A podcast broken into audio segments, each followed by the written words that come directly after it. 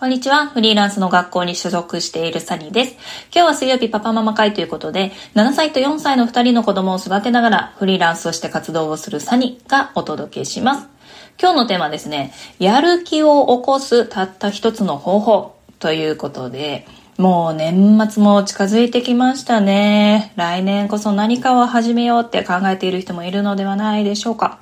でもですね、あなたが来年こそ資格を取ろうとか、来年こそ転職をしよう、来年こそ副業を頑張る、頑張るぞって意気込んでいても、なんか実際やってみようかなーって考えるだけで 何もしてないなっていうこと、過去に経験ありませんか？まあ、私は本当にたくさんあります。本当に私、あの、三日坊主でして、これやろうと思ってても、やろうって思ってたことすら忘れて結局何もやってないな、みたいな、ね、そんなことね、よくあるんですよね。で、そんな私なんですけれども、唯一うまくいったことがあります。それが、時給900円の派遣社員を辞めてフリーランスになったっていうこのことですね。で、その時にうまくいった方法がありますので、今日は共有したいなと思います。結論、本当にたった一つです。具体的な目標を決める。これです。ね、さっき、あの、来年こそ資格を取ろうとか、転職しよう、副業頑張るぞ、みたいなね、こうやって考えている方いるっていうような話をしたんですけれども、まあ、これらってね、具体的な目標ではないんですよね。で、どのようにして具体的な目標というものに設定していくのかと言いますと、一つ目が時間、二つ目方法、三つ目結果。最低でもこの三つを決めた上で目標を掲げると、そのね、目標までがね、本当にね、あの、やる気も起きますね。うん。まあ、実際私がそうやってやったんですね。で、まずね、この方法をやる前にあなたの悩みを書き出してみてください。まあ来年何をしようとか、副業しようとか、あの、転職したいなとか考えているかもしれないんですけれども、なぜ副業をしたいのか、なぜ転職をしたいのか、ここを書き出すんですね。で、まあ、これ過去の私なんですけれども、まあ私自身悩みがあったのが、まあ当時、派遣社員で働いていて、で、朝は子供のね、支度をしながら自分の資格もして子供を保育園に送って時間に間に合うように出勤して、で、お仕事をして、で、お仕事をしている最中に子供が通っている保育園から連絡があって、お熱などで迎えに来てくださいとか。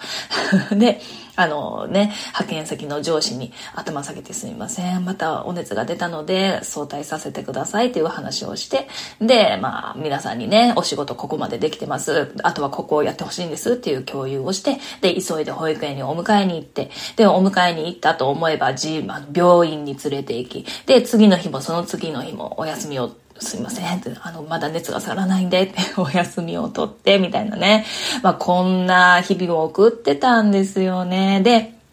もちろん子供がね、悪いわけじゃないのは分かってる。分かってはいるんだけれども、自分の思い通りに仕事もできない。自分の思い通りに時間配分がいかない。っていうような、ここに本当に本当にもやもやもやもやして、なんか、私って、ここで派遣社員としている意味があるのだろうかとか、娘に、うん、無理をさせて保育園に通わせてるんじゃないかとか、すごくね、あの、自信をなくしたようなね、そのような時期だったんですね。で、当時私が考えてたのが、もうお家で働くと、お家で働くことができると、そんなね、周りの皆さんにすみません、すみませんって謝ることももなくていいのではないかとか、娘が休みたいって言った時には休ませてあげることができるのではないか。熱を出した娘に対してなんか罪悪感なく仕事のことをすごくたくさん考えず、過ごせるんじゃないかとか、そうやってね、考えてたんですね。で、このように私自身悩んでいたので、まあ、これが皆さんにも書き出してほしい。どこに悩んでいるのかっていう、ここですね。うん。そういった悩みを書き出して、で、決めていくのは、まず時間です。まず目標を達成するまでの時間を決めます。いつまでに目標を達成したいのかっていう、ここですね。で、時間を決めるってなると、なんか1ヶ月後とか3ヶ月後とか、こういった結構短期なね、あの、短期でもちろん叶う夢、目標もあるんですけれども、でも、まあ、転職したいとか、副業を頑張るとか、そういったパターンになると、やっぱり長期で見た方がよくって、無理のない設定にするといいです。で、まあ、よくわかりやすいのがダイエットとかそうですよね。1ヶ月で10キロ痩せるってなると、うわ、ちょっと健康的ではない痩せ方だろうなって、まあ、簡単に想像ができると思います。だけれども、3年で10キロ痩せるとかってすると、すごくね、あの、日々コツコツコツコツ歩いたんかな、なんか筋トレでもしたんかな、上手にバランスのいい食事をとりながら、3年間で10キロ綺麗に痩せたんだろうなっていうような、そういった想像がね、できるかなとは思います。まあ、このように、無理のない設定の時間にしてください。で、二つ目が方法。そのね、お家で働けたらいいなーってね、過去の私のように考えているあなただとすると、お家でどのように働きますか？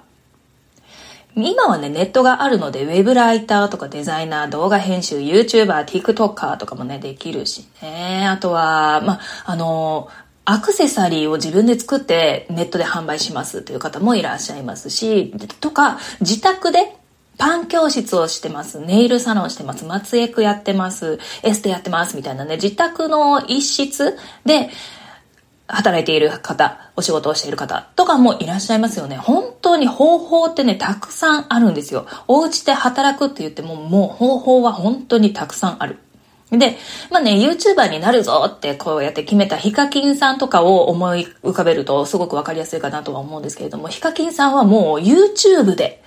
有名になるぞっていうような感じで、もう YouTube 一本で多分ね、きっとね、毎日更新して頑張り続けた結果が今のヒカキンさんですよね。このように、もう何々に一本に絞ってっていうのもすごくね、いいことだとは思います。そこの目標に向かってにし、もう私はやるぞって決めきるってね、すごくかっこいいですよね。いいとは思います。まあ、一方で、私がそうだったんですけれども、自分の興味を持ったものに対して、片っ端から手をつけるっていうのもね、すごくいい方法かなとは思います。まあ、私自身何の武器がなかったので、もう絵を描くのも下手だし、なんか特、特技と言えるようなものが本当になくって、で、お家で働くことに使える資格とかも持ってなかったし、っていうような私だったので、もう本当にね、できそうなことから片っ端、うん、からやってみましたね。あの、絵が得意で図形とかを作る、図、図を作るのもすごく好きで、とか、バランス、色彩の感覚とかにも人よりも優れているな、私って分かっているような、こんな方だったらデザイナーさんとかね、私デザインできそうみたいなね。なんとなくふわっと、私デザイン好きだなとか、絵を描くの好きだなとか、そういった想像ができるかもしれないんですけれども、もう本当になんか私自身何をが得意なんだろうちょっとわかんないわ、みたいな ね、タイプの人だったら、うん、片っ端から手をつけてみるというのも本当にいい方法だなとは思ってます。で、最後が3つ目、結果。時間と方法が決まれば、さらにその奥の目標、結果も決めてみましょう。で、例えば1年後にはフリーランスデザイナーになって在宅で働くぞって決めたとしましょう。あなたが絵もね、得意だし、図形を作るのも好きだし、みたいな。私はフリーランスデザイナーに1年後にはなって在宅で働くぞ。これまだね、弱いんですよ。まだ具体的ではない。もうちょっとその奥の目標まで決めるとすると、1年後にはフリーランスデザイナーになって月15万円在宅で稼ぐぞ。とか、1年後にはフリーランスデザイナーになって企業案件を1本取るぞ。とか、1年後にはフリーランスデザイナーになって週4日朝9時からお昼2時までの勤務にするぞ。とかね。まあ、このように時間方法、結果を具体的に決めることで、あなたの目標であるお家で働けたらいいなぁをめっちゃ叶えやすくなる道筋が見えてくるんですね。ということで今日のテーマはやる気を起こすたった一つの方法、具体的な目標を決めるでした。まずはね、今の悩みを、あなたの悩みを書き出してみてください。どんな自分になりたいのかとか、どんな生活をしたいのかとか、これをね、考えるね、考えて、で、あなた自身の考えを整える時間っていうものをね、作ってみてくださいね。どこに悩んでたんだっけっていうところがあれば、その先の具体的な目標も決まりやすくなってきます。で、最後にこの放送が良かったなと思ったら、いいねをポチッと押してもらえると私の励みも、励みにもなりますので、ぜひぜひポチッとお願いします。今日もコツコツ頑張って年末までね、元気に過ごしていきましょう。